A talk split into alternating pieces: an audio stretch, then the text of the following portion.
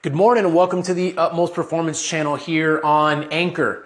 Just to start off, I don't know that I'm changing up the channel or the way that these things are recorded or what I'm talking about. It may just be for a couple days, months, I don't know. But uh, I just thought to myself, like, I- I've been struggling to come up with a consistent, just recording every day or blog to write or whatever. And, you know, I read something the other day that talked about just write about, talk about like your everyday life and then, and then plug it into what you do for a living and how it could, how it could parallel that. And I was like, that sounds pretty genius because as a mindset coach, I mean, having a good mindset spreads throughout my entire day and how I live my life. So it's pretty easy for me to just give something that happened to me and then talk about a mindset principle or two or whatever that you can gather by listening that would help you uh, if you face this kind of situation. So here goes nothing. Uh, I'm a little bit ashamed at this, but then again, I'm, I'm not so much because I learned from it and uh, it was a really good and, and sweet moment for me. Uh, yesterday, I had my kids in the back car, in the back seat of the car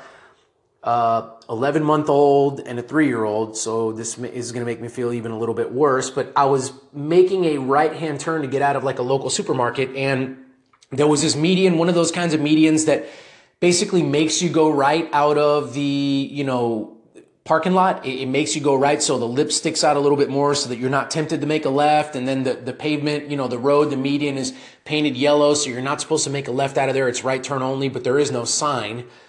So, well, maybe you can make a left. And this car thought to themselves, yeah, this sounds like a great idea. Well, there's a lot of traffic on that road. And that's why, you know, you're going to have to wait a really long time to make this left hand turn. And so I'm three cars back and watching as this left hand turn signal is on on this car, three cars in front of me. And I'm thinking to myself, what, what are we doing here? You know, it's right turn only. Um, I was in a rush thinking back on it, I don't know why I was in a rush because quite honestly, all we were going to do was come home and, and hang out, me and my kids, until my wife and my other daughter got home.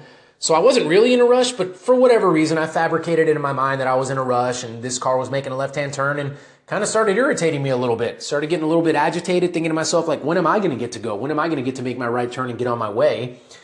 And uh, I let that emotion stir and cook in me a little bit. And before I knew it, I'm, I'm laying on the horn, and the cars in front of me are like throwing up their hands, like, what do you want me to do about it? Right? The car, you know, in front of me is the one making the left hand turn.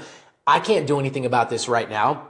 Lay on the horn, finally make the right hand turn. My son starts asking me questions, you know, Daddy, why did you honk the horn? Like, what happened? What was going on? You know, very, like a very curious three year old would do. And it was at that moment that Again, not earlier because it would have been good to do it earlier, but it was at that moment that I finally came to and I finally captured my thoughts and I captured my emotions and I thought to myself, okay, Mario, what did you get out of that? Oh, that car still made a left hand turn. So that car got what they wanted. Oh, you still had to wait in line until it was your turn to make a left, uh, right hand turn. Okay. So you didn't get what you wanted oh, the people in front of you now, because you've been honking, they're thinking that you're probably some kind of a jerk that has no patience because let's face it, in that moment, you were a jerk and had no patience. So as I'm thinking about it, I'm like, okay, what did the emotion of me being impatient, me starting to get angry, like, what did it do? Was it, was it good?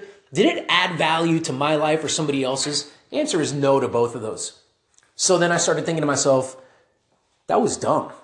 Why did you do that? Why, were, why didn't you just stay patient? Why didn't you just wait your turn to make your right hand turn, even if you are in a hurry? What did you get by laying on the horn? Did people actually really behave the way that you wanted them to once you started to impose your will? the answer is no. So therefore, that whole scenario did nothing in terms of that. But here's where, you know, I want to make sure that we don't just dismiss it and go, oh, whatever. But I did learn, didn't I? And I did say to myself, hey, next time, why don't you do better? Why don't you just be patient? Why don't you just chill out? I mean, you're not going to change the situation right now. So it's better to just sit here and hang out, find an opportunity, talk to your kids for that time you're in the line, right? Instead of focusing on those other people, whatever, but fill it with something else that's going to be more fruitful. So I just wanted to share this with you. This really did happen to me. Uh, but again, I mean, I'm sharing it because hopefully it will uh, it will impact you and help you out. Thank you guys so much for listening. I'd love to hear your thoughts. I mean, how do you drive?